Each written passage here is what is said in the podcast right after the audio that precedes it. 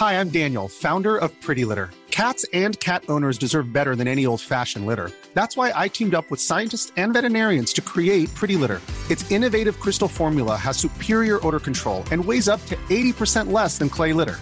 Pretty Litter even monitors health by changing colors to help detect early signs of potential illness. It's the world's smartest kitty litter. Go to prettylitter.com and use code ACAST for 20% off your first order and a free cat toy. Terms and conditions apply. See site for details. Many of us have those stubborn pounds that seem impossible to lose, no matter how good we eat or how hard we work out. My solution is PlushCare. PlushCare is a leading telehealth provider with doctors who are there for you day and night to partner with you in your weight loss journey. They can prescribe FDA-approved weight loss medications like Wagovi and Zepbound for those who qualify. Plus, they accept most insurance plans. To get started, visit plushcare.com slash weight loss. That's plushcare.com slash weight loss. Hey there, it's Michelle Norris. I'm host of a podcast called Your Mama's Kitchen. When I travel, I'm usually looking for a way to find a taste of home when I'm not at home. And one of the things I love to do when I am at home is entertain. And Airbnb allows me to do that. When I was in California recently, I rented a house that had a great kitchen. And when we were sitting around the table, we we're all thinking, we're in someone else's house. Someone could be in all of our homes as well. If you have a home, but you're not always at home, you have an Airbnb. Your home might be worth more than you think. Find out how much at airbnb.com/slash host.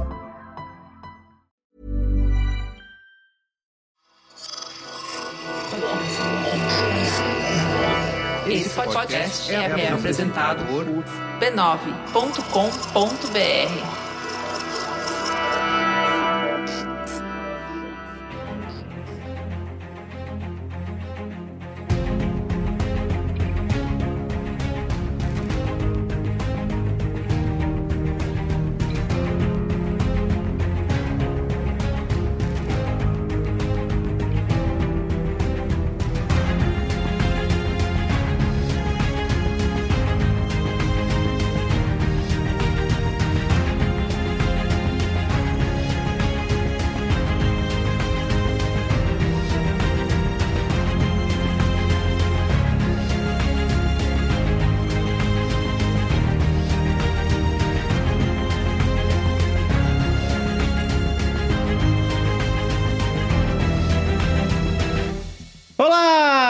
Bem-vindo ao Cinemático número 141. Meu nome é Pedro Straz, estou aqui hoje com o Matheus Fiore. E aí, boa noite, bom dia, boa tarde. E Matheus, estamos hoje com duas pessoas extremamente queridas do Cinemático que estão de volta aí, já participaram de Cinemáticos antigos, o ouvinte mais esperto já está ligado. A primeira delas é a Nayara Renault. Tudo bom, Nayara? Tudo bem, Pedro. Obrigada pelo convite de novo voltar aqui, como eu falei, numa, num formato diferente, para conversar com vocês também sobre o festival num formato diferente. É isso aí.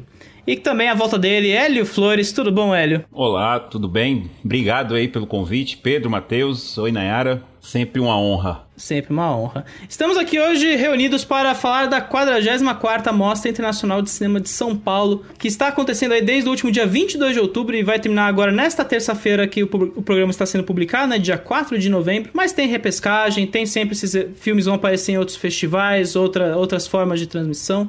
Então, hoje temos aqui uma equipe de mostreiros, críticos, cinéfilos em toda definição aí, para dar dicas, para falar de filmes que chamaram a atenção nesses últimos 14 dias de evento.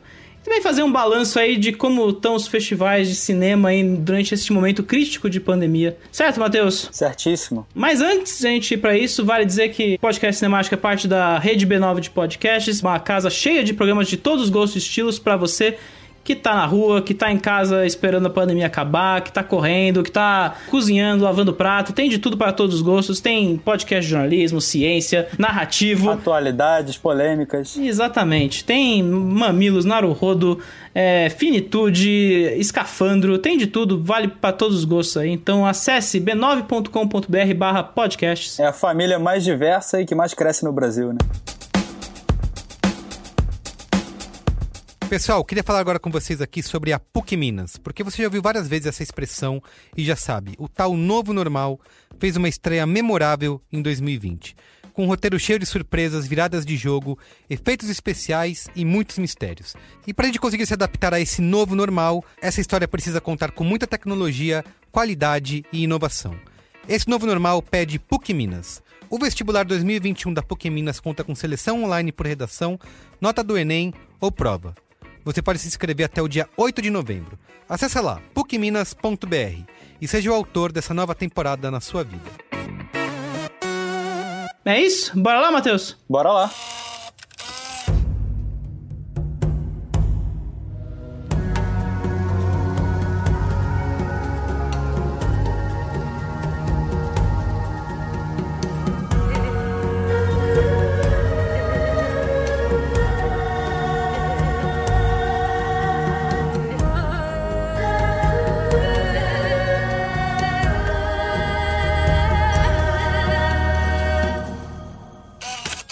Bom, acho que antes da gente começar essa gravação e a gente começar essa, essa mesa redonda de dicas e filmes e diretores, estilos, narrativas, acho que é legal a gente falar pro ouvinte um pouco sobre como é que andam os festivais durante esses últimos meses aí, que foram marcados sobretudo pela pandemia e obviamente ninguém sai incólume à onda devastadora do coronavírus, né?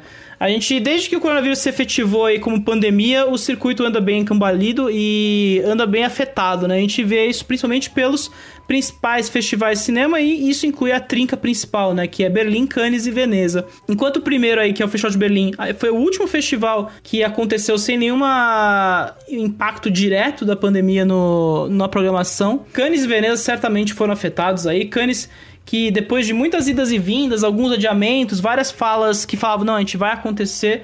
O festival, eles anunciaram em junho uma seleção oficial, entre aspas, de 50 filmes que estavam previstos para serem é, exibidos na Crossette e acabaram que eles receberam esse selo oficial de Cannes para serem exibidos em outros festivais com o laudo e o prestígio da, do festival, né? É, já Veneza foi num caminho bastante oposto, apesar da Itália ter sido um dos principais países afetados na reta inicial da pandemia do coronavírus, eles foram resolveram em, agora no último mês de setembro fazer uma edição física do evento, apesar que com bastante limitações, né, é público fechado, só convidados puderam ir no festival, né? Eu acho que teve o júri da Kate Blanchett, que claro elegeu aí o Nomadland da Closal aí como vencedor do Leão de Ouro aí, né? É legal que perceber que ambos é, negaram a possibilidade de edições virtuais, assim como o Berlim, que por enquanto vai decidir este mês se a edição de 2021 vai acontecer ou não, se vai haver modificações. Até porque a Europa no momento enfrenta uma nova onda de fechamento de cinema e nova onda de distanciamento social para impedir que a, doença se avance, né? A questão é que nesses últimos meses, porque a pandemia fechou tudo, não quer dizer que esses festivais deixem acontecer, né? Então, apesar de a gente ter visto festivais terem sido cancelados, como o SXSW, o Festival de Locarno, é, muita coisa tá acontecendo ainda, né? E aí muita coisa acontecendo de diferentes formas, né? O online se tornou uma, uma opção viável ali, né? Eu acho que a gente viu a partir de Toronto ganhar uma força na, lá na gringa, né? Que era um festival que queria ser o festival dos festivais e acabou que fez uma edição online completamente ali para dar conta do recado. E o SXSW também, né? Que foi um festival que, depois do cancelamento, eles fizeram uma. É, disponibilizaram os filmes para os júris que já estavam formados, né? E depois que eleitos vencedores, eles exibiram a seleção oficial no Amazon Prime Video lá do ZUA, né? Tudo isso para chegar no status que está o Brasil, né? O Brasil é um dos países mais afetados pela pandemia atualmente, é um dos países com o maior número de casos e o maior número de mortes, né? E os festivais, obviamente, não iam ser passar incólumes a isso tudo, né? Então, o legal é perceber como cada um dos festivais tem uma, uma, abordagem diferente, né? A gente viu o Festival de Gramado, que fez uma exibição aí pelo Canal Brasil, né? Exibiu os filmes na TV, na TV fechada mesmo. Teve júri, teve crítica, teve todo, teve toda uma, uma, uma tradução do que o festival é para o meio da televisão. Mas claro que o meio online foi o, o, meio que mais deu mais bombom entre os festivais, e mesmo assim de formas diferentes, né? A gente viu é, edições gratuitas, como é Tudo Verdade, o Ecrã e o Cine BH, que está acontecendo neste momento e vai acabar aí antes da mostra. E outros que misturaram, né? O Cine Fantasy e o Fantaspoa, né? Eles aconteceram respectivamente no Belas Artes la carte e no Darkflix, né? Que são serviços de streaming pagos. Por fim, a gente teve o Olhar de Cinema, que fez uma programação diária de, dos filmes e que eh, disponibilizava os filmes para serem assistidos por 24 horas num formato pago. Mas esse formato pago era relativamente, relativamente barato já que a cobrança era de 5 reais apenas. Isso tudo para nos levar à Mostra de São Paulo, que vem acontecendo e pela primeira vez tem uma, conta com uma programação inteiramente online, apesar de exibir alguns filmes no drive-in que eles montaram lá no Memorial da América Latina, né? São 197 filmes que estão disponíveis na Mostra Play, sendo que tem alguns que estão disponíveis gratuitamente no SP Cine Play e no Sesc em Casa, aí, todo mundo com uma limitação de 2 mil visualizações. É, tivemos algumas exceções, né? Eu acho que foi o caso de Antiguidades, que foi exclusivo do Belas Artes à la carte, com mil visualizações. E o Nova Ordem, o filme de abertura, que foi exibido em 48 horas com um limite de mil views. Mas tudo por um preço relativamente barato também, né? 6 reais cada filme poderia ser assistido e, os, e programas de curtas também no mesmo valor. Deu certo ou não? A, a gente pode dizer que aparentemente deu, né? Porque na data da gravação deste podcast, a plataforma gerou 50 mil visualizações em duas semanas e com alguns filmes já esgotando na data dessa gravação, que é o dia 3 de novembro. Isso inclui o Não Há Mal Algum, que é o vencedor do Urso de Ouro em Berlim, o Down Natasha, o Livro dos Prazeres e o Coronation, que atualmente estão esgotados na plataforma da mostra com um limite de 2 mil visualizações. Além disso, tem os 30 mil views que tiveram o Sesc em casa e o SP Cine Play, né? Que juntos acumularam esses, esse mais 30 mil com a, a disposição grátis dos filmes, né? Então, dá para dizer que um público de 80 mil pessoas assistiu aos filmes da mostra durante as últimas duas semanas. Antes da gente ir pra mesa, né? E aproveitando que a gente tem aqui pessoas que acompanharam de perto aí os, os festivais nos últimos meses, Queria fazer uma pergunta para todo mundo aqui que tá na mesa hoje com a gente. Vocês acreditam que existe um modelo ideal de festival de cinema virtual depois desses últimos meses de pandemia e festivais? Eu acho que se existe, a gente ainda não encontrou, mas eu acho que, até dadas as condições do Brasil e do mundo, os festivais brasileiros se saíram muito bem. A gente vê, por exemplo, que o, o Festival de Gramado tentou levar um pouco do espírito presencial, porque tinha uma programação mais restrita, passando só pelo Canal Brasil no horário específico. Então é como se você estivesse numa sessão de verdade. Tinha aqueles programas introduzindo os filmes, discutindo com os apresentadores e tal, com os convidados. Mas eu acho que os festivais que melhor aproveitaram, melhor se saíram, aliás, nessa situação que a gente está, foram os que foram mais 100% online e com mais liberdade para as pessoas assistirem os filmes nos horários que elas quiser, quisessem. Que foram o Olhar de Cinema, foi a Mostra de São Paulo, foi o Ecrã, são os festivais que eu vi mais repercussão também. E eu acho que muito por isso, pelas pessoas terem maior liberdade de ver o filme. Pô, não quero ver o filme 9 horas da noite, tem que trabalhar. Vou ver o filme 7 horas da manhã, vou ver o filme 3 horas da tarde.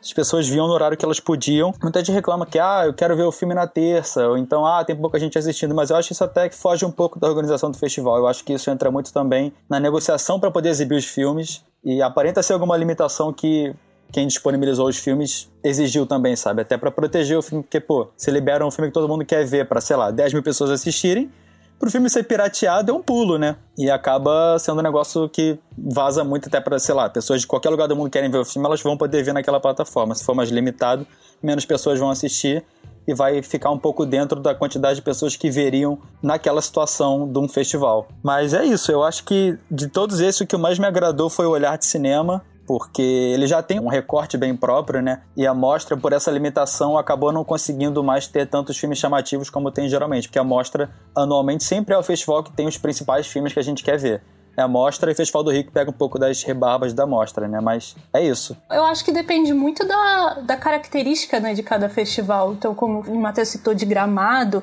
esses que tem uma, uma seleção, assim, é, a exibição da competitiva toda noite, como acontece, sei lá, no Festival de Brasília, que eu não sei como que vai acontecer esse ano mas é, e outros que vão seguir esse modelo do Canal Brasil, não posso falar nomes, mas vai ter um que já, já citou, mas o, o Sim Ceará vai seguir também com esse modelo do, do Canal Brasil. Então acho que aí é, é, um, é uma forma que assim funciona para manter, como o Matheus disse, esse, esse glamour da noite, de você aguardar a, exibição, a estreia, a premiere, né? Aquele ar de premiere pro filme. Mas os, os outros, que ainda mais a mostra, que tem uma seleção muito grande, não tinha como, como ser de outro modo, senão no, no digital, no streaming e com essa liberdade, né? Ainda bem que, que eles deram a liberdade de, de você, pelo menos, fazer mais ou menos o seu horário e não ser tão restrito quanto quanto é tudo verdade foi um pouco que tinha né um,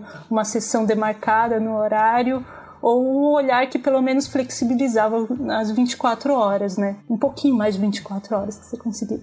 Assim, vem, vem junto um tanto de pessimismo com o que com que eu acompanhei esses festivais pelo fato de que essa é a oportunidade de que o Brasil todo possa ver coisas que de outra forma não poderia, né? É, é, a tragédia da pandemia faz com que pessoas que não queriam a São Paulo, a Curitiba ou ao Rio de Janeiro ver determinados filmes pudesse ver em casa mas a, a, minha impressão é que os festivais que assim foram muito bem sucedidos no sentido de, de dar um acesso a um filme com transmissão de qualidade sem travar e mesmo assim não parece ter saído daquela bolha cinéfila, né? O que eu senti falta foi de um alcance maior que poderia ter, inclusive pelo próprio alcance que as redes sociais têm. Eu não, não, não queria nem que, que fosse um grande público, né? É, esse público que você citou agora da amostra é baixo, é, em referência ao que costuma ser da amostra, mas também aí, é, aí são, são vários critérios que devem ser utilizados, né? mas eu não vi um alcance que fosse fora da cinefilia que a gente está acostumado a ver. As diferenças de cada evento eu concordo, mas assim, eles têm, eles têm alguns gastos e que eu não sei se no caso da mostra isso tenha tido um retorno positivo como eles esperavam.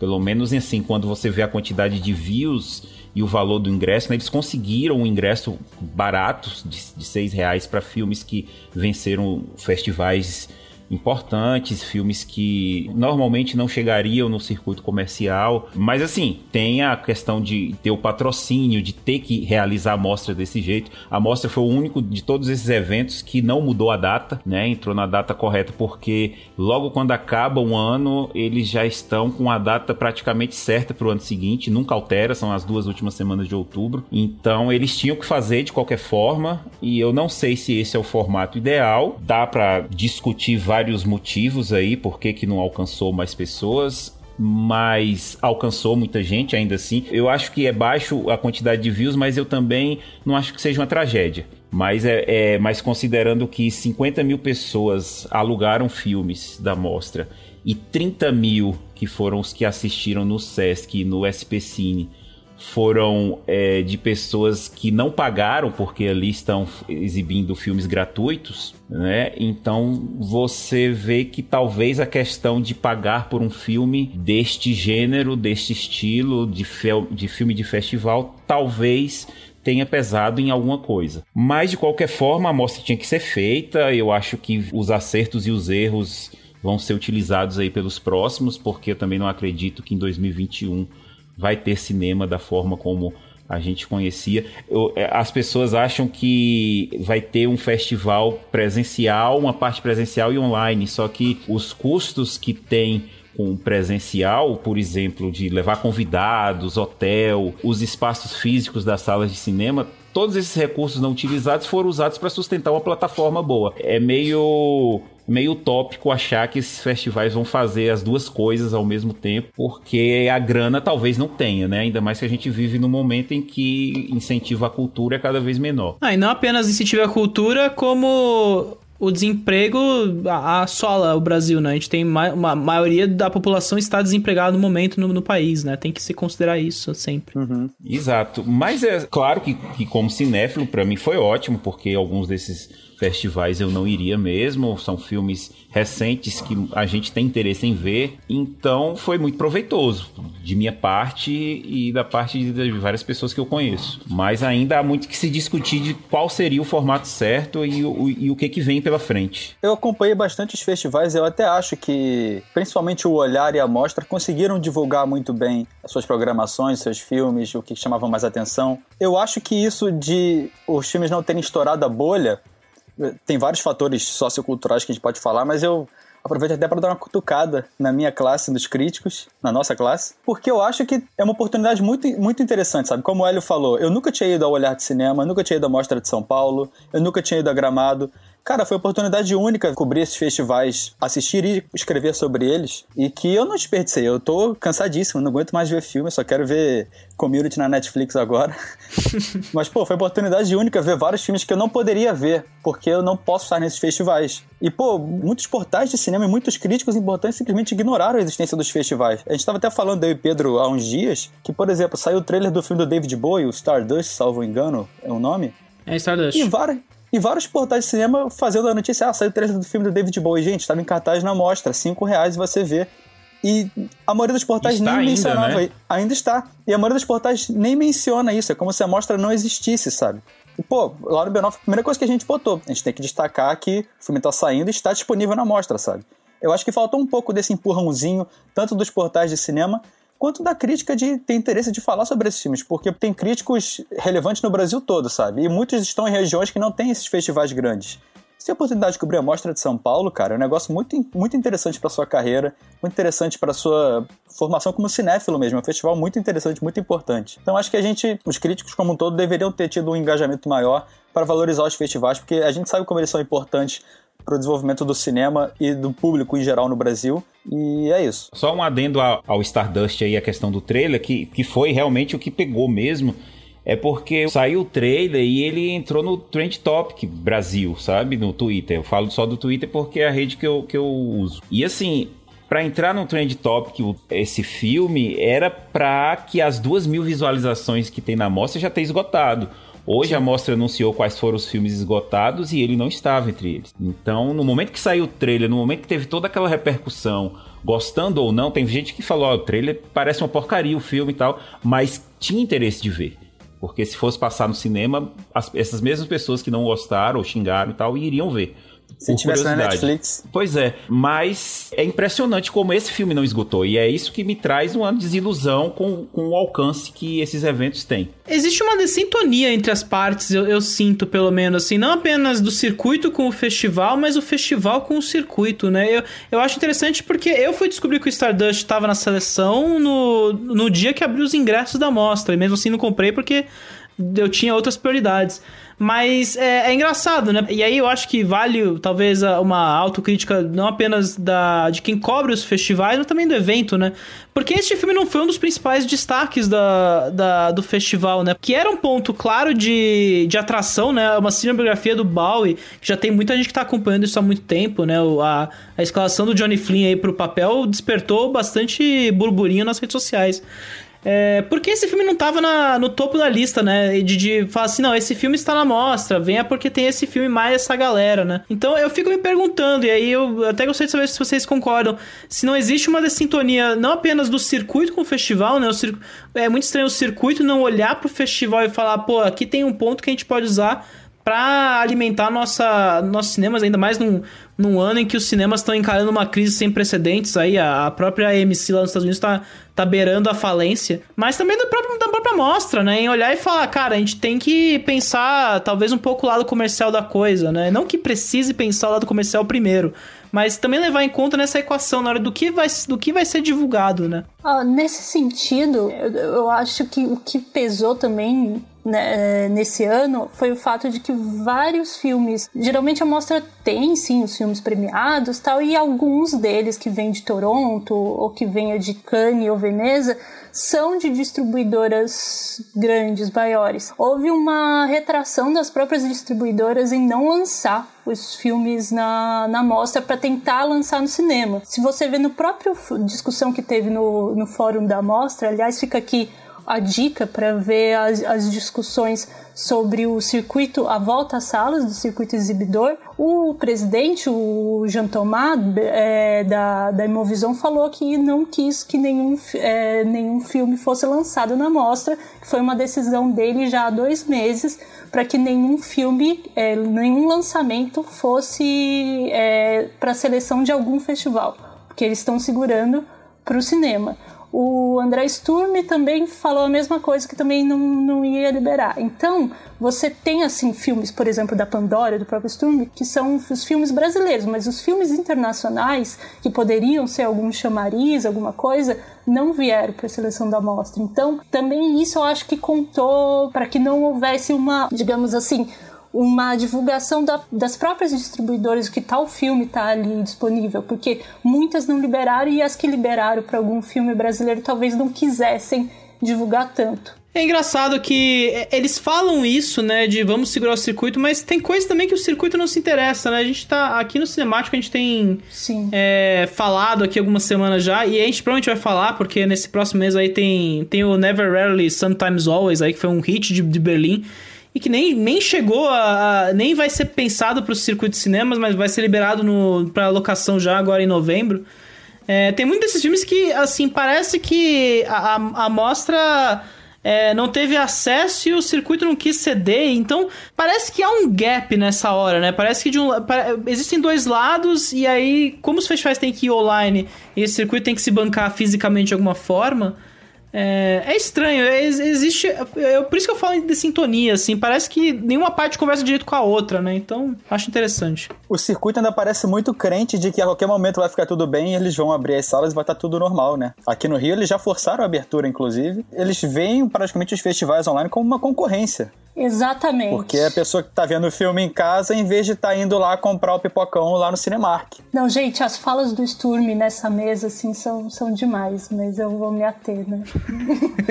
mas, assim, veja, veja por conta própria, assim, sabe? Porque ele. Ah, cinema tá uma beleza, vai lá. E ele, ele botou a culpa na imprensa, que a imprensa ajudou a criar uma, uma imagem negativa do cinema. Ah, é. é, eu, eu, eu vejo uma tremenda estupidez de vários lados. Parte do, do circuito comercial, uh, do circuito de festivais, do circuito de cinema uh, alternativo, né? Não sei qual é o termo que usam hoje, e do público, né? Mas essa relação entre, entre mostra e, e, e circuito Primeiro que sim, eu acho que a mostra pecou um pouco nessa questão da publicidade. A divulgação da mostra antes é porque é muito diferente agora, né? A divulgação da mostra antes eles faziam o quê? Eles pegavam os principais vencedores de Cannes e Berlim como, como destaque, pegavam a lista que normalmente não eram menos que 10 filmes é, estrangeiros que eram representavam seus países para o Oscar, né? Era uma coisa que eles elevavam. E aí, é, isso dava em torno de uns 20 filmes, pelo menos, de destaque. 20, 25 filmes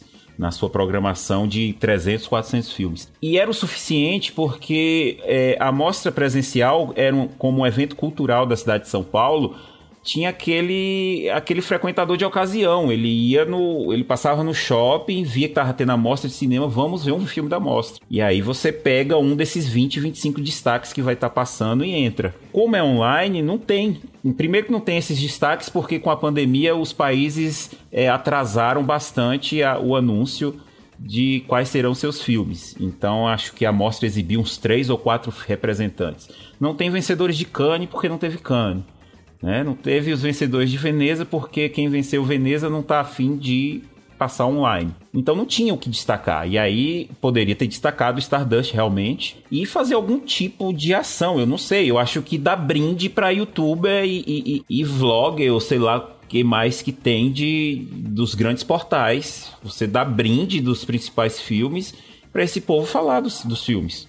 Né? Mas isso o Olhar até fez isso, né? Eu vi alguns influenciadores recebendo, por exemplo. Aí recai na questão do orçamento, né? Que você falou antes, Célio. É, e então, envolve várias questões. A outra questão em relação a quem detém o direito dos filmes, que eu acho uma tremenda burrice, né? E uma mesquinharia, um egoísmo você guardar um filme para não exibir num festival online, porque você quer nas melhores condições, você quer o seu festival passando, você quer o seu cinema passando, não importa que segure um ano. Sendo que, principalmente esses filmes vazam muito rapidamente na internet para baixar. Não tem por que esconder um filme. O indie agora que vai passar alguns filmes vai estar tá com um horário definido né? Que não sei porquê, não faz sentido nenhum passar num horário definido. Você só tem aquele horário para assistir os filmes, como se fosse numa sala de cinema. E alguns filmes ali já.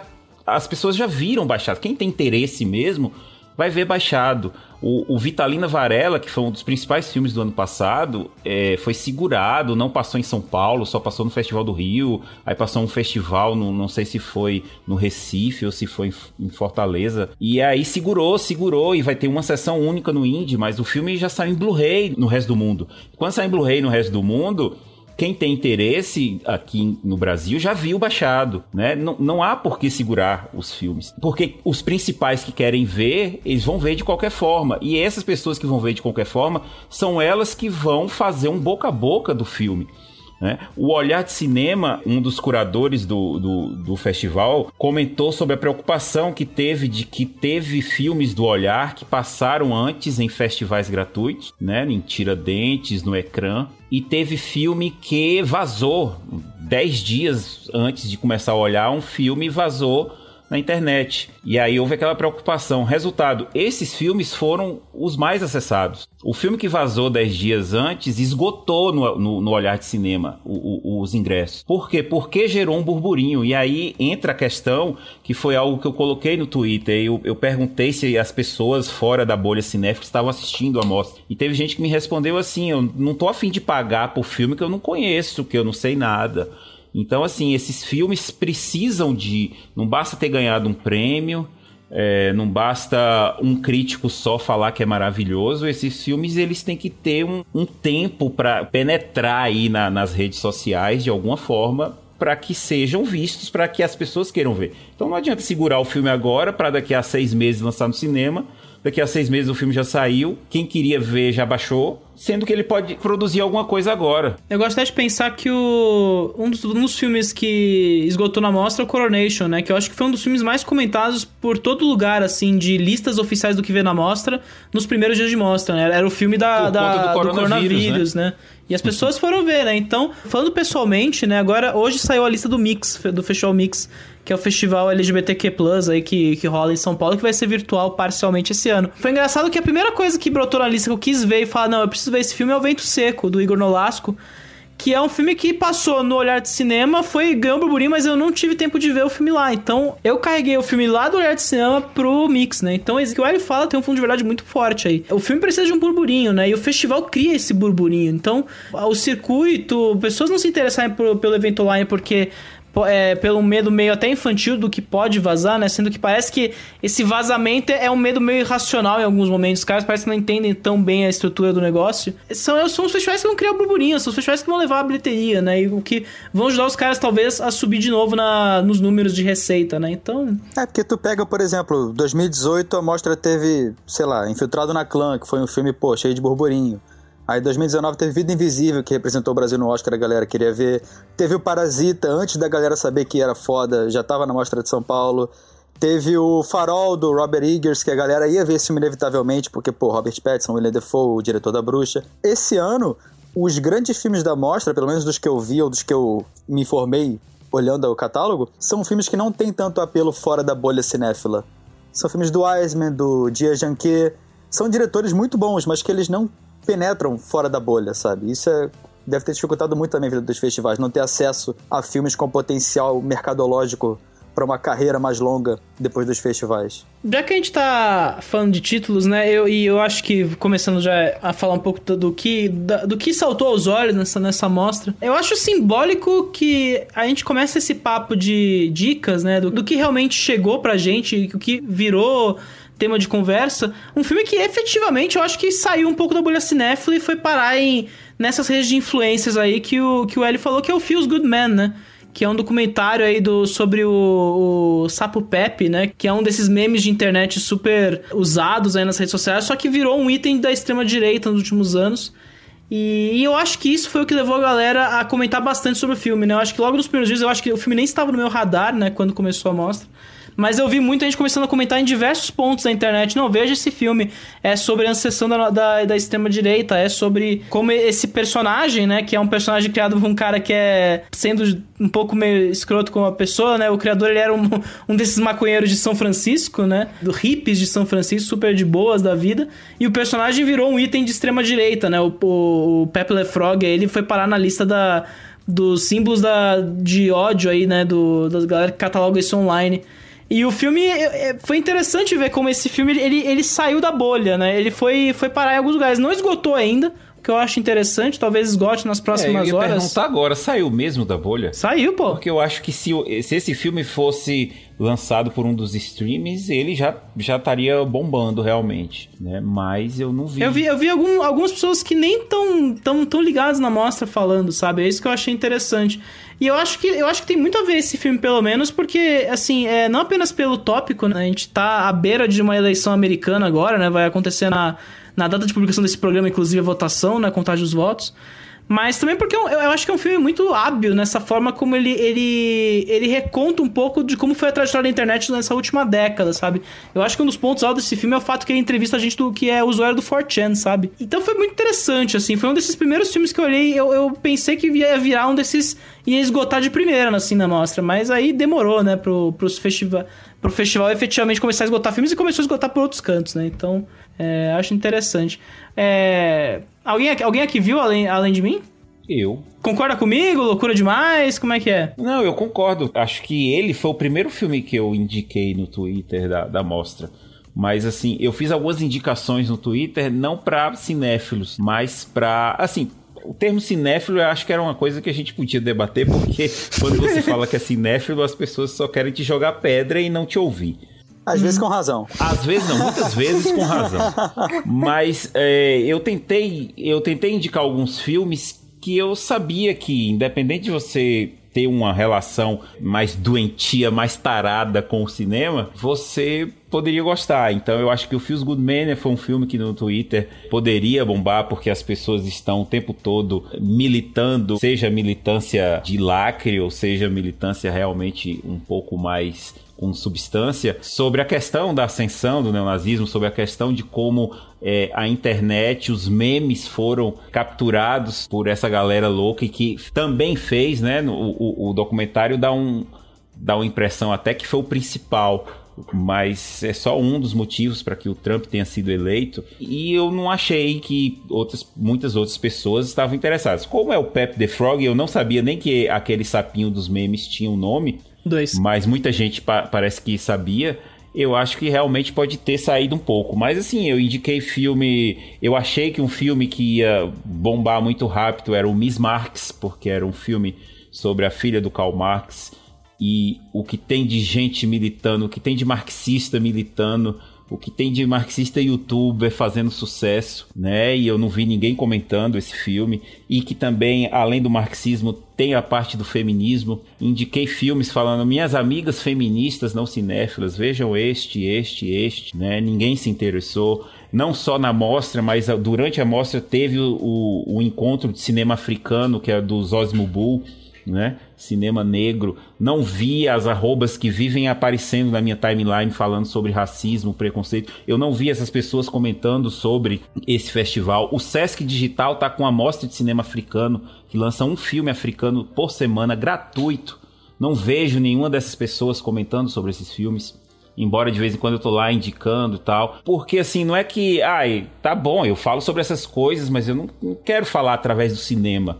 Mas fala porque quando vem um filme no Netflix com todos os temas né, que o algoritmo consegue ali lançar numa estruturazinha bem básica, as pessoas estão vendo, estão discutindo, estão, estão printando as imagens com as falas né, potentes de lacre, etc., e postando. Então o cinema faz parte de, de, dessa militância. Então, por que que não vê esses filmes, né? É, era essa parte que eu queria jogar aqui, porque eu estou meio irritado com, com o fato de que a possibilidade dos filmes serem vistos não estão sendo porque as pessoas não têm interesse. Compartilhe da sua indignação. As pessoas têm preguiça, gente.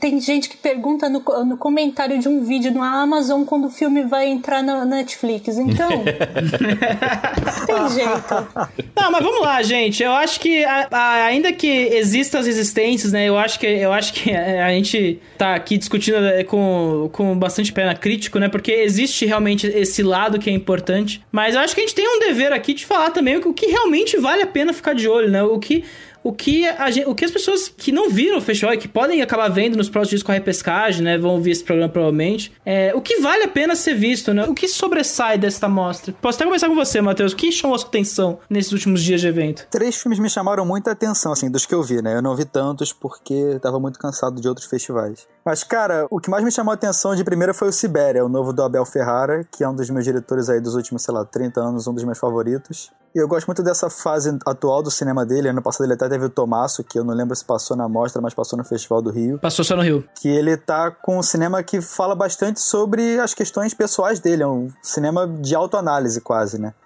Uhum. E o Sibéria é, de certa forma, uma continuação do Tomasso. Só que eu acho incrível porque enquanto no Tomasso ele leva muito as, os sentimentos dele pro personagem que é interpretado pelo William Defoe. Eu sinto que no Sibéria, que também é protagonizado pelo William Defoe, os sentimentos dele são refletidos no espaço. Então é um filme assim, de cenários muito fodas, sabe? Eu acho muito criativos. E até quando não é tão criativo, é um negócio tão feito com tanto esmero, tanto carinho, que fica um negócio muito forte, sabe? É um filme muito de ambiente para mim. E foi o que eu mais gostei na mostra, provavelmente. Vocês viram? Sibéria? Sim, mas não embarquei, né? Ah. não, não embarquei tanto na viagem dele, né? A viagem, naquela transposição dele, não, não, não foi para mim não alcancei. Ele é ainda um dos que eu ainda vou me debruçar para escrever, assim, tá da lista, tem um monte ainda para escrever. Aí eu de... ele ainda tá na parte assim, não alcancei. Depois eu vou, vou parar e ver, será que eu consigo tirar alguma coisa dele? Talvez consiga. Então ele tá lá, estacionado. Eu não sou fã da fase atual do Ferrari, eu prefiro ele falando com gangsters, vampiros, monstros, etc. do que com seus monstros interiores.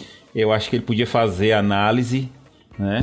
E deixar o cinema para essas coisas. Embora eu não desgoste do filme, claro, eu gosto do filme, mas não, não é o que me encanta. Esses últimos dele não me, não me encanta, não. Não seria uma recomendação minha mas assim, o filme de mostra é complicado assim. Você acha que pessoas que não estão acostumadas com cinema, é, fora o que passa na Netflix, é, gostariam de ver. Eu não sei se vocês pensam sobre isso, né? Porque, assim, quando antes de começar a mostra, uma colega minha de trabalho falou: Hélio, nessa mostra vai passar filme, assim, para uma pessoa normal como eu assistir, que gosto de comédia romântica e tal, eu, poxa, não sei, né? Eu, eu sempre fico pensando nisso. Então, você acha que o Sibéria é, alcançaria? Eu acho que o Sibéria tem, guardadas as devidas proporções, talvez vocês não gostem da comparação, algo com Mãe, do, do Darren Aronofsky, que acabou sendo um sucesso no cinema daqui do Brasil.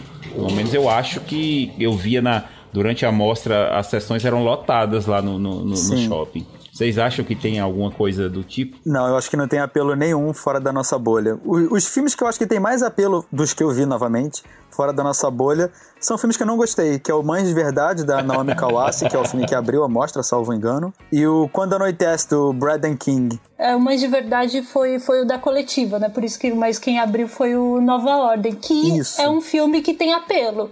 Embora divida opiniões, mas é um filme que tem apelo popular. O Nova Ordem, digamos assim, é pega esse momento de, de insurreição popular assim, em vários lugares, esse clima de insatisfação, e ele coloca, digamos, em xeque. Ele é uma visão mais fatalista do que poderia acontecer e de como, sem tentar dar muito spoilers, isso às vezes pode dar errado, como isso pode ser apropriado por forças maiores. Só que assim, o problema é que o Michel Franco faz isso com o uso de uma violência que nem sempre agrada e nem sempre é de bom gosto, assim. Eu acho um filme bom, embora tenha ressalvas, mas tem gente que odeia, assim. Mas ele, ele, ele é muito interessante, de qualquer jeito. Eu acho que a proposta dele, desse sentido de falar, de colocar uma crítica nisso e de como as coisas podem ser levadas para um lado pior é, é, bem interessante. É, disparado é o filme que eu vi mais ser comentado da mostra e o mais divisivo também. Sim. Sabe um filme que. que o Hélio vai, vai me matar por falar dele, mas que eu acho que. que é um filme que poderia sair muito da bolha cinéfila e atingir mais pessoas? é o Summertime, do Carlos Lopes Estrada aí, que a gente. que teve uma passagem super discreta aí. Eu acho que muita gente que. Muito cinéfilo odiou o filme, assim, na. Na sinceridade, mas eu acabei gostando bastante, né? O, o Carlos Lopes Estrada, para quem não lembra, é o diretor do Ponto Cego, né? Aquele, o Blind Spotting também, como muita gente conhece. Foi um filme que estreou em Sundance há uns dois, três anos atrás e tem o David Diggs, né? Que agora tá muito na onda do, do momento por conta do, do Hamilton, né? Que tá na, na Disney Plus, que vai chegar agora no Brasil, né? E, e agora ele protagoniza ele tá... e escreve o filme, né? É, ele protagoniza o e escreve Spotting. o Blind Spotting, né? E o o Summertime eu acho que ele, ele escapa um pouco dessa, dessa tendência e ele é mais. Ele ainda é sobre música e sobre rap, mas ele é, ele é um grande sarau de poesia, né? O, a, premissa do filme é que o Lopes Estrada ele chamou 25 jovens ali pra, pra compor poesia e montar um filme em cima disso, né? Então o filme é muito sobre o jovem milênio na Los Angeles de hoje, né? Então, É, é um filme que muita gente não teve ressalva e muita gente adorou também. Eu vi várias pessoas apaixonadas pela forma do filme. É outro desses filmes divisivos que a mostra tem de vez em quando. Mas que eu acho que é um filme super certeiro, assim. Ele, ele é uma grande declaração, uma grande lacração. Algumas pessoas podem falar de maneira pejorativa, mas eu acho super é, elogiosa nesse caso, porque é meio um pronunciamento desse, dessa geração nova que tá vivendo em Los Angeles e que tá presenciando essa transformação no momento, né? Los Angeles sempre foi essa cidade do sucesso, né? Uma cidade mais destrutiva, né? A máquina de moer, né? Da, da de Hollywood. Mas essa geração, ela, ela não só tem muita consciência disso, mas tenta se firmar mesmo assim nesse território. E o filme é cheio desses momentos que, pra, que podem ser vistos como erros crassos, assim, né? Tem um momento que é que o L odeia, que inclusive ele pode até comentar daqui a pouco, que é, que é um jovem. É uma jovem tentando ensinar lição de moral pra um cara babaca lá, claramente trumpista. Mas tem outros que eu acho super legais, assim, tem um, tem um puta balé né, né, no meio do filme, assim, envolvendo é, condição feminina, é, machismo na sociedade, que eu acho uma coisa assim é, tocante, né? Então é, é um filme é um filme bem peculiar, assim, que eu, eu, eu, fico, eu fico estranhando que ele não fez tanto sucesso assim na, fora dos festivais, ainda mais porque o diretor agora vai dirigir uma animação da Disney literalmente, né? O Raya e o próximo dragão lá, alguma coisa assim. Mas fala aí, Hélio, eu sei que você tá rindo na minha cara aí no, no fundo, né? Mas eu tô curioso não, aí.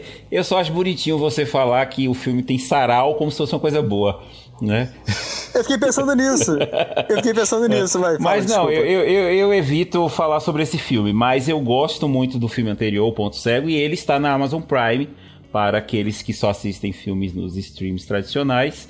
Dá para assistir ele, o Blind Spot, mas eu acho que dá para achar pelo Ponto Cego o nome. É muito bom. Eu gosto dele. Eu adoro também. Ah, sabe outro que também comunicaria bem com, com, com o público, digamos um público mais geral, diverso, e que provavelmente pode ser que consiga isso depois, porque ele saiu nos Estados Unidos ou vai sair pelo MUBI, e eu acredito que vai acontecer o mesmo aqui, é o Suor que fala muito bem sobre esse momento de, de, de, das redes sociais, a história de uma influencer, né, uma musa fitness, e de como ela está lidando ali numa crise, crise existencial, de que ela não aguenta algumas coisas, mas ela precisa daquilo, também ela as, as relações que ela tem é, na realidade também não são boas, então não é um olhar totalmente crítico, assim, não é como o pessoal tem falado que é o dilema das redes. Eu não posso falar, porque eu não vi o dilema das redes, mas assim, que só julga e que fala, condena as redes sociais, são um horror tal, mas ali mostra como as redes sociais são talvez um espelho da, da das relações humanas na realidade mesmo, da, da personagem, e que também a pessoa pode refletir consigo mesmo. Então, é, o Suor é um filme sueco-polonês, né? O diretor é sueco, a história é passada na Polônia e é muito boa, a atriz está muito boa do papel. Aí seria interessante, assim, pra saber. Qual é a premissa do, do Suor, Nayara? Eu, eu, acabei ficando. Eu perdi esse bonde eu vi as pessoas comentando, mas acabei não me interessando. Não, é, é basicamente isso. É uma, é uma musa fitness, influencer digital e vai acompanhando uns dias na vida dela, não, mais ou menos quase como se fossem uns três dias assim. E, e, que ela tá, ela se sente meio que sozinha e ela grava um vídeo falando que que ela tá se sentindo sozinha. E isso meio que complica, digamos assim, a relação delas com, dela com patrocinadores, com a mídia, porque ah, você vende a imagem feliz e você tá falando que tá sozinha, sabe? Então hum. tem esse choque.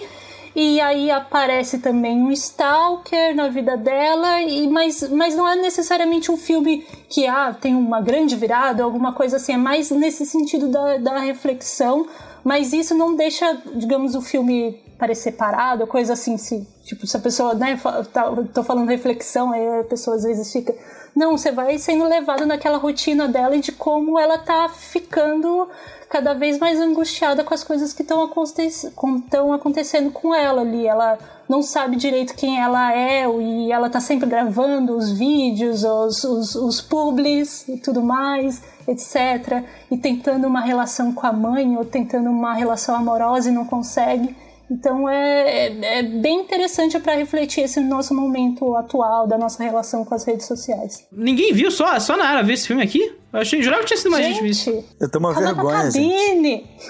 Eu confesso que eu coloquei ele na, na minha lista logo no início da mostra. Eu faço uma lista com tudo que talvez eu tenha interesse. E ele estava, mas como ele foi o primeiro filme da cabine para os para os jornalistas, né? E eu não sou jornalista, então eu não pude ver eu fiquei com um pouco de ranço depois. Me senti de... Falei, ah, todo mundo já viu, não vou ver não. Olha, aproveitando, é, você que tá na posição, apontando aqui o dedo na cara da, do circuito, dos distribuidores, manda aí um filme que te chamou a atenção nesses últimos dias. Eu queria chamar a atenção primeiro para dois filmes que foram dos meus preferidos, que são africanos. Um é o óbvio que acho que a maioria das pessoas pessoas acabou conhecendo, que é o Isto Não É um Enterro, é uma ressurreição. Meu né? favorito, é maravilhoso. Muito bom. Pronto, pois é, é o, é o filme que é do Lesoto. Eu acho interessante que a Renata Almeida... Na Renata Almeida, a curadora do festival, né? Isso, a idealizadora do festival. Na coletiva, ela começa falando assim, ó, a gente tem um filme do Lesoto. Eu nunca vi um filme do Lesoto. Né? Lesoto, eu acho que muita gente nem sabe que se trata de um país, né? Quanto mais da África. Já é uma curiosidade, mas eu acho que essa curiosidade, quando você assiste, eu, eu tenho a impressão que as pessoas têm uma, uma ideia de que cinema africano tem alguma pobreza na técnica, uma pobreza do fazer cinematográfico, e que não existe. Se você ver esse filme, você vai ver uma lindeza e uma potência dramática muito forte, uma atriz espetacular que eu só fui saber durante a mostra que ela já morreu. Fiquei Eita. arrasado. Mas é um filme extraordinário que. Bom, a, a sinopse as pessoas vão ver, mas eu acho que.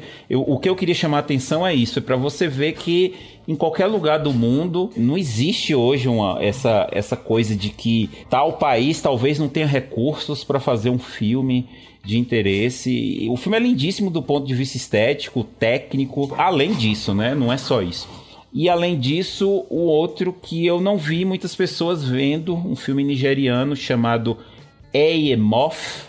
Este é o meu desejo, que pouca gente viu, eu acho, e é um dos meus preferidos. Logo no início eu, eu até comentei no Twitter, né, o quanto eu fiquei excitado com o filme, porque eu percebi que era película logo de cara, né? Depois, aí eu tive que pausar o filme e no IMDB confirmar que é filmado em 16mm. E é um filme muito lindo sobre a, a, a impossibilidade de sonhos por conta de relações cada vez mais mediadas pelo dinheiro. São duas histórias contadas separadamente que se encontram meio trilogia das cores do Kieslowski, né? Não, não vai ter muito de demais, eles só se encontram em alguns momentos, mas que é muito forte, é muito forte como como cinema de registro de um de um de uma situação econômica, de registro de uma situação geográfica né, de como os personagens tentam sair de uma situação e que não depende só deles, nem das pessoas que são escrotas com eles, as pessoas escrotas também têm seus motivos, né? Então, é, é um roteiro muito bem construído para uma para uma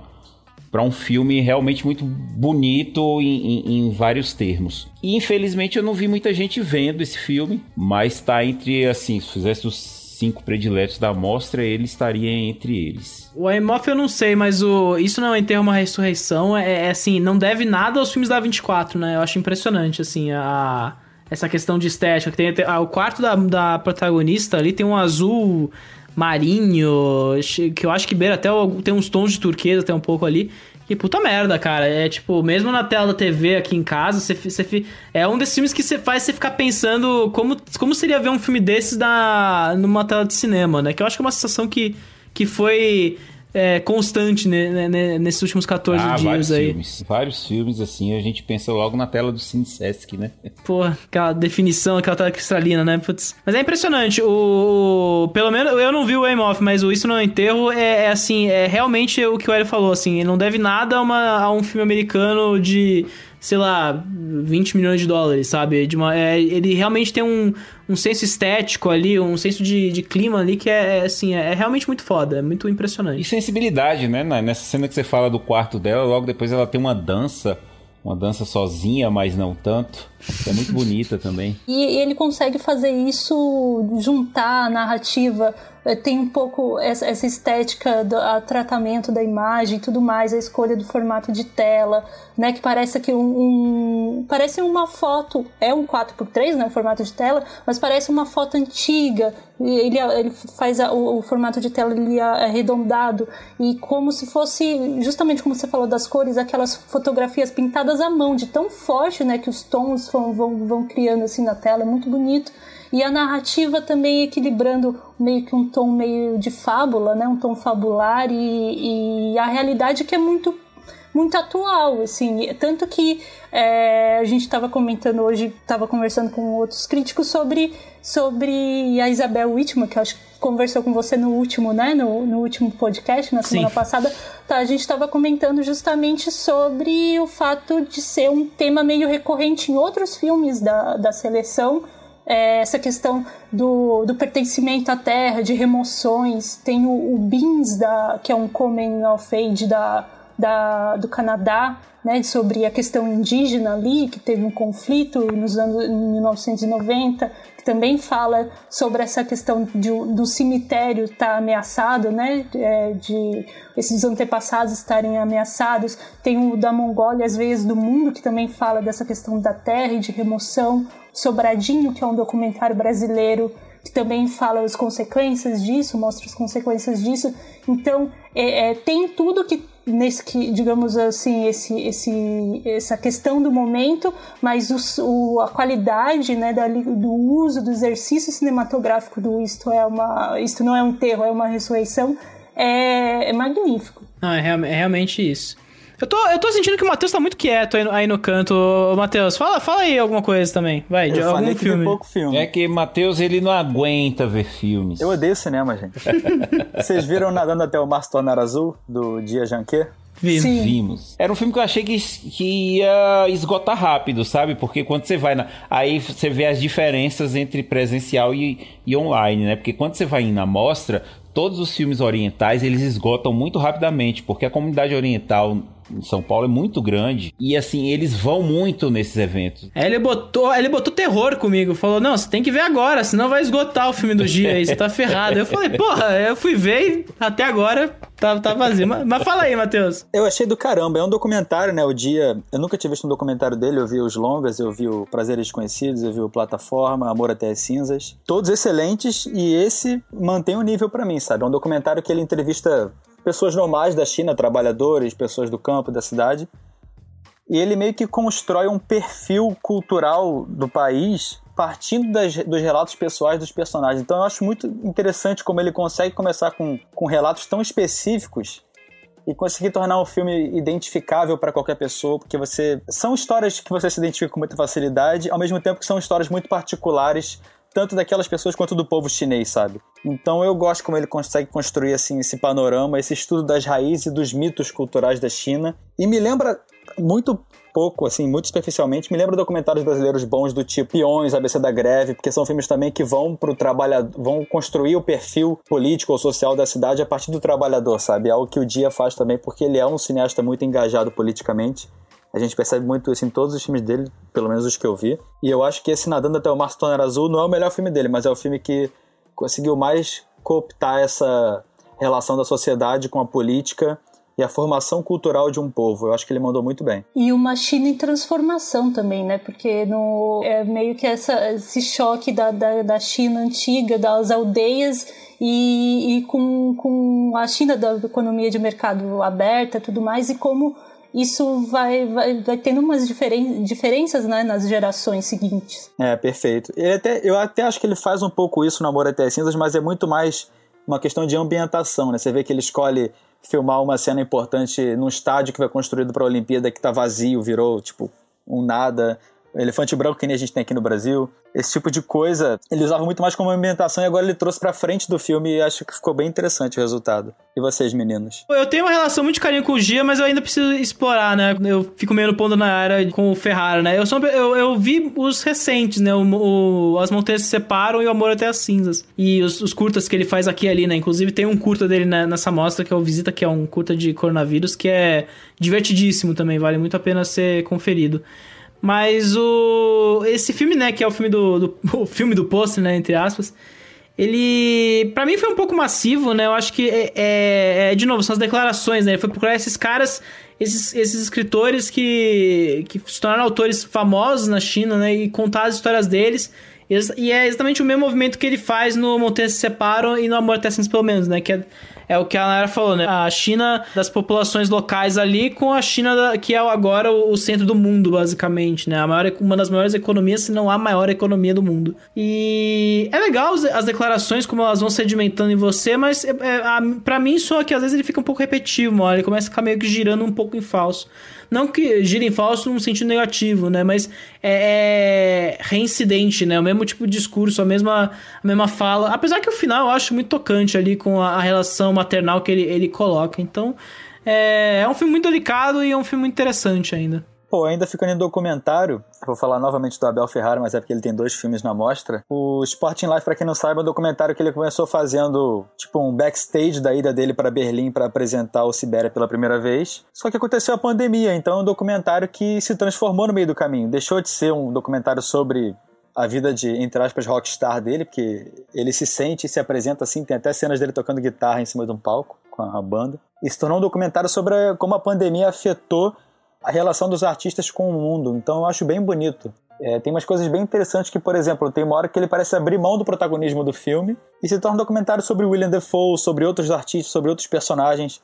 Então é um filme que ele escolhe muito bem as imagens e ele deliberadamente se torna um filme meio caótico para mostrar também como o mundo está num momento caótico, um pouco sem norte, sem uma base para nada, que tá todo mundo num momento de incerteza muito grande. E eu acho que tem um momento até que ele abandona completamente esse estudo da relação do artista com a pandemia para focar mais nos efeitos da pandemia na sociedade. É interessante porque, pô, ele mostra até algumas algumas alguns protestos, depredação de patrimônio, esse tipo de coisa, ele consegue amarrar tudo bem, na minha opinião, cara. E é um documentário bem curtinho, tem uma hora e cinco minutos, salvo engano. E fica tudo ali bem. Um tiro só, sabe? Ele vai escalando, escalando, escalando, e quando você vê, acaba. Fala mal, Hélio. Essa risada de super vilão não, aí. Não, eu, eu gostei, do, do, gostei. Acho que é o documentário mais interessante dele, de, dos recentes. E talvez tenha até gostado mais que o Sibéria, não sei. É só. Mas uh, eu queria voltar só um pouco antes que você disse que é o primeiro documentário do G que você viu, e aí eu eu recomendo muito que você veja o Memórias de Xangai, então. Opa, anotado. Memórias de Xangai, passou na mostra e eu não sei se é porque ele tem cenas de filme do Hu Xiaosen, o Cidade das Tristezas, e a primeira vez que eu vi o filme do Hu Xiaosen cinema foi num filme do Gia, porque ele bota uma cena do filme. Mas o filme é muito lindo e eu acho que vale a pena você ver, já que você não conhece os docs dele. Aí, quanto ao Sporting Life, eu, eu não acho tão caótico como as pessoas falaram, porque me parece bem compassado, sabe? É, é, é uma entrevista deles, é cena de filme, é cena do festival, algo em relação ao Corona. Aí volta de novo, é cena de, de entrevista, é cena de festival, é cena da banda, é cena do Corona. sabe? Eu, pra mim não me pareceu caótico, me pareceu bem estruturadinho e claro que isso, esse acúmulo eu acho bem legal, porque o, o Abel Ferrara, para mim, eu, sempre tenho uma, uma, impressão de que ele é uma pessoa super chata, super sisuda, e quando vê esses documentários, ele, tá, ele é super legal, não, não, não, não entendo bem. Ele parece ser muito descolado nos filmes dele, cara. Ele parece ser, tipo, Keith Richards do cinema. Alguma coisa Mas, assim. Mas, claro, não, não, não, não acho que é uma coisa que vai chamar a atenção de muita gente, né? O que você acha que vai chamar a atenção, Hélio? Eu acho que é só pra fã mesmo. Mas o que você acha que vai puxar, Hélio? O que vai galera? puxar, então? Eu imaginei que puxaria o Miss Marx, uhum. sobre a Eleanor Marx eu acho que tem. O Shirley tem toda a cara de Oscar Bates que chama a atenção da galera, né? Mas eu não cheguei a ver. O Shirley não. Pela diretora eu não diria, eu não vi o filme não. um que eu acho que você não falou é o Fanny Lee, né, o Hélio? Não, o Fanny Lee, porque eu também não sei se vai chamar tanta atenção das pessoas. Mas assim, no mundo ideal eu gostaria muito que as pessoas vissem o City Hall do, do Wiseman até por conta de que a gente está pré-eleição para prefeitura, né? Uhum. E é um filme que se passa todo numa prefeitura que parece ser a prefeitura dos sonhos, porque vocês viram ou não? Vimos, eu não, vi pelo menos. O Pedro viu. A Nayara viu? Não, não. As quatro horas, gente, eu já peguei o Mal, o Mal Krog lá do, do Puyu, aí eu falei, não, não, já é demais. Eu queria ver, mas eu tenho plena certeza que eu não sobreviveria. É, então, eu, o problema, a duração é um problema para indicar para as pessoas, né? Mas como elas estão em casa e elas veem minissérie da Netflix de 10 horas de duração num fim sequência. de semana, eu acho que elas podem ver, sim, um filme sobre a prefeitura de Boston. Porque na verdade, eu acho interessante que ele pega justamente uma prefeitura em que as coisas parecem lindas, maravilhosas. Né? O prefeito é uma pessoa maravilhosa e, e, realmente os dados de Boston, ele foi reeleito, né? De, de, índice de 2% de desemprego. É o menor do, dos Estados Unidos. Mas é, é inter... eu não sei se o, o Fred Wiseman quis fazer uma propaganda por ele simpatizar, e o Wiseman é de Boston, né? Ou se ele quis ver que mesmo com todas as melhores das condições que uma prefeitura tem, ainda assim existem problemas que não se consegue dar conta. E, e, e, infelizmente você precisa passar por quatro horas e meia por todos os setores que a prefeitura lida com a cidade. Né, a intervenção que o Estado faz, o que pode e o que não pode. E o, e o estilo dele é, é é bem diferente do que se vê em documentário, né? Porque ele registra as reuniões, ele registra o encontro das pessoas, então você não tem entrevista com ninguém, ninguém vai falar para frente para câmera. Ele não dá os nomes das pessoas, o que, as funções dessas pessoas. Então você fica ali perdido, imerso dentro daquele ambiente. A câmera parece escondida, né? As pessoas estão ali nas reuniões delas falando, ninguém olha para a câmera. É estranho, mas ao mesmo tempo você, as conclusões que você tira é, não, não são conclusões que ele te induz. Ao fazer os registros, você vê as contradições da coisa, o que é possível, o que não é possível com, com a presença do Estado. E como a gente está em eleições para prefeito, né? Eu, eu, eu, assisti o filme todo pensando em alguns candidatos aqui que poderiam estar tá assistindo esse filme para ver se, sei lá, dá um insight, uma iluminação. Cara, é impressionante é, as reuniões, né? Eu acho que é uma, é uma, parada que você você vê naturalmente ali. Você pode tem reunião que dura, sei lá, 40 minutos no filme ali pelo menos. É, eu acho que a do clímax ali, pelo menos, é a, é a mais. É, dura bastante até, eu acho que pode ter dado até uma que é, hora. Que é a que envolve a população, né? É, então. E, e é interessante como você fica preso naquilo, né? É, são discussões realmente densas, complexas pra caralho, assim, de como, como lidar com a situação o tempo todo. Até uma coisa como o desfile da do Red Sox, né? Que é o time da cidade de beisebol. E como eles.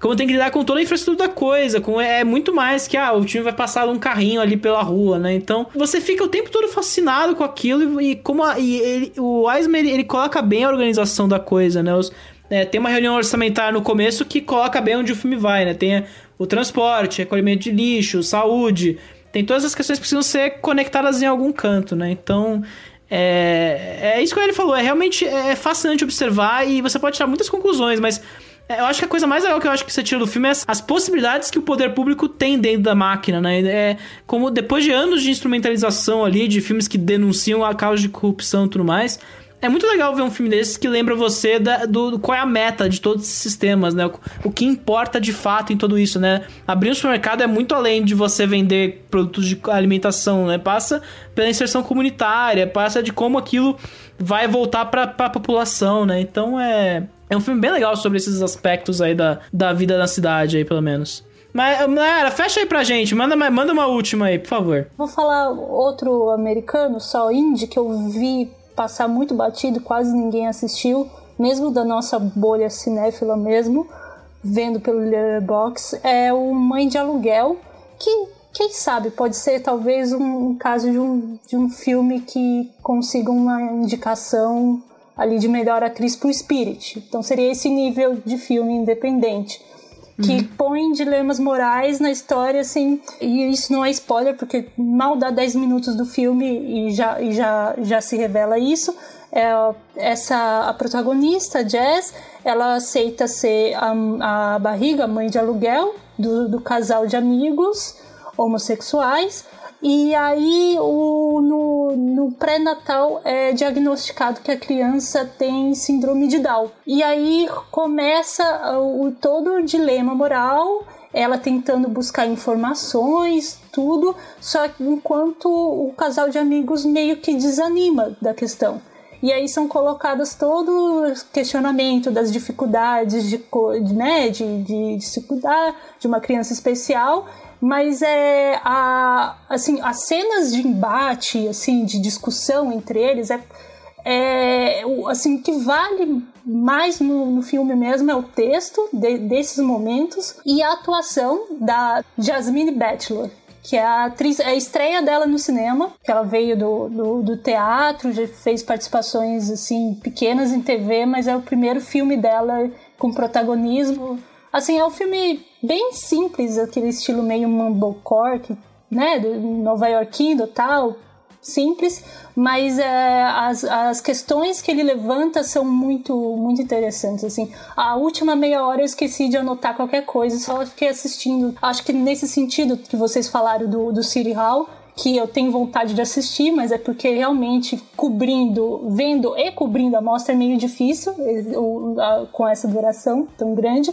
Mas é, é, é esse tipo de filme que te envolve em uma discussão e que você vai começando a raciocinar, e mesmo que você não concorde com, com as opiniões ou as ações dos personagens, você meio que vai compreendendo o, o, que tá ali em jogo. Uhum. Pior que é, pior, é, é, um desses casos, né? O, é, o filme americano geralmente ele sobressai mais pra galera, né? Mas é, pelo menos assim, eu não vi o filme, mas tem realmente uma cara de. voltado um pouco pra esse lado de premiação no circuito independente ali. Então, acho que vale a pena ficar de olho. Mas a, alguém. O Hélio viu por acaso? Não, não vi ainda não. Eu sempre fico na dúvida, cara. O Hélio viu 102 filmes dessa mostra pra, pro espectador mais incauto. Aí fica difícil, é, sabe? Eu vi, mas vocês trouxeram filmes que eu não vi. Olha como você vê como, quanto filme tem a mostra, né?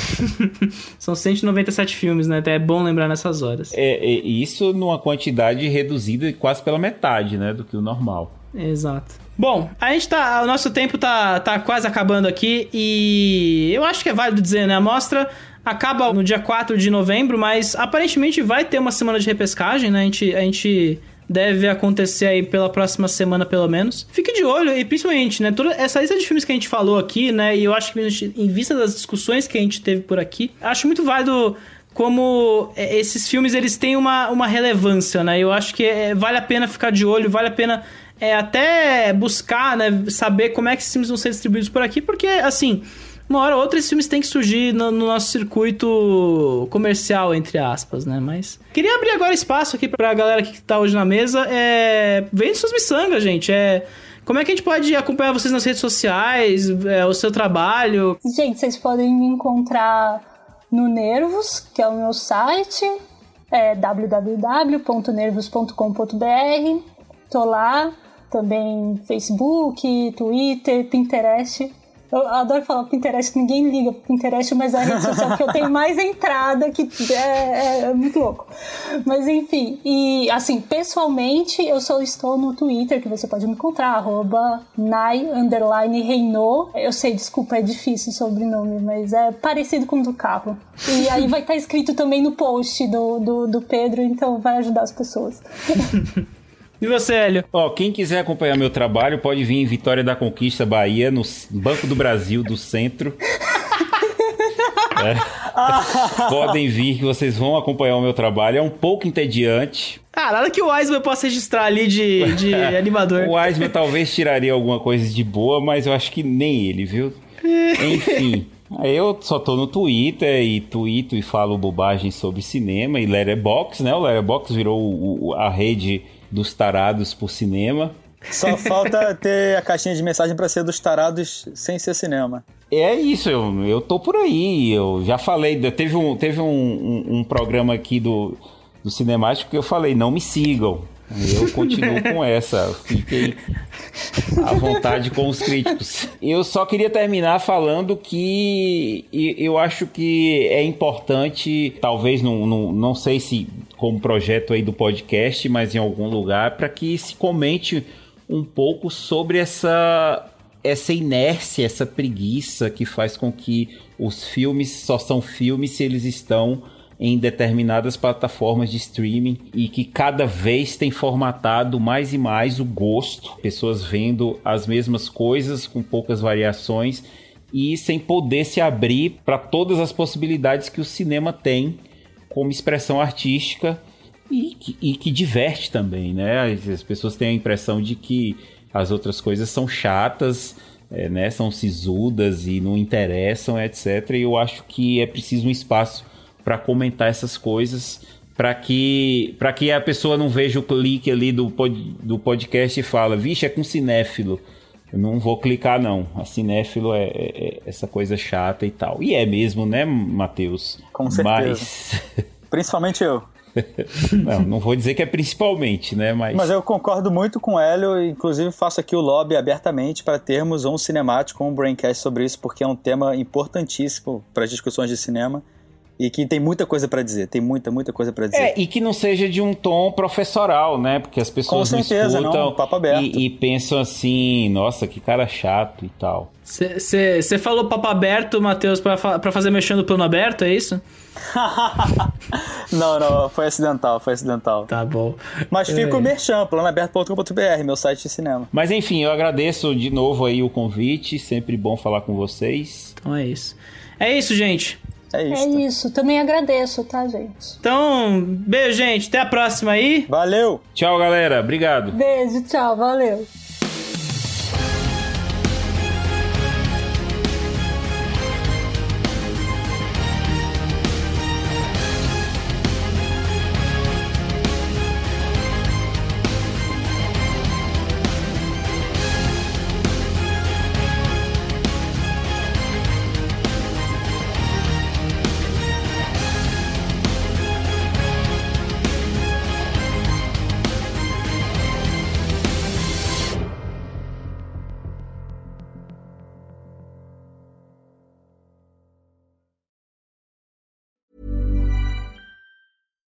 Hi, I'm Daniel, founder of Pretty Litter. Cats and cat owners deserve better than any old fashioned litter. That's why I teamed up with scientists and veterinarians to create Pretty Litter. Its innovative crystal formula has superior odor control and weighs up to 80% less than clay litter. Pretty Litter even monitors health by changing colors to help detect early signs of potential illness. It's the world's smartest kitty litter. Go to prettylitter.com and use code ACAST for 20% off your first order and a free cat toy. Terms and conditions apply. See site for details. Even when we're on a budget, we still deserve nice things. Quince is a place to scoop up stunning high end goods for 50 to 80% less than similar brands. They have buttery soft cashmere sweaters starting at $50, luxurious Italian leather bags, and so much more. Plus, Quince only works with factories that use safe, ethical, and responsible manufacturing. Get the high-end goods you'll love without the high price tag with Quince. Go to quince.com/style for free shipping and 365-day returns.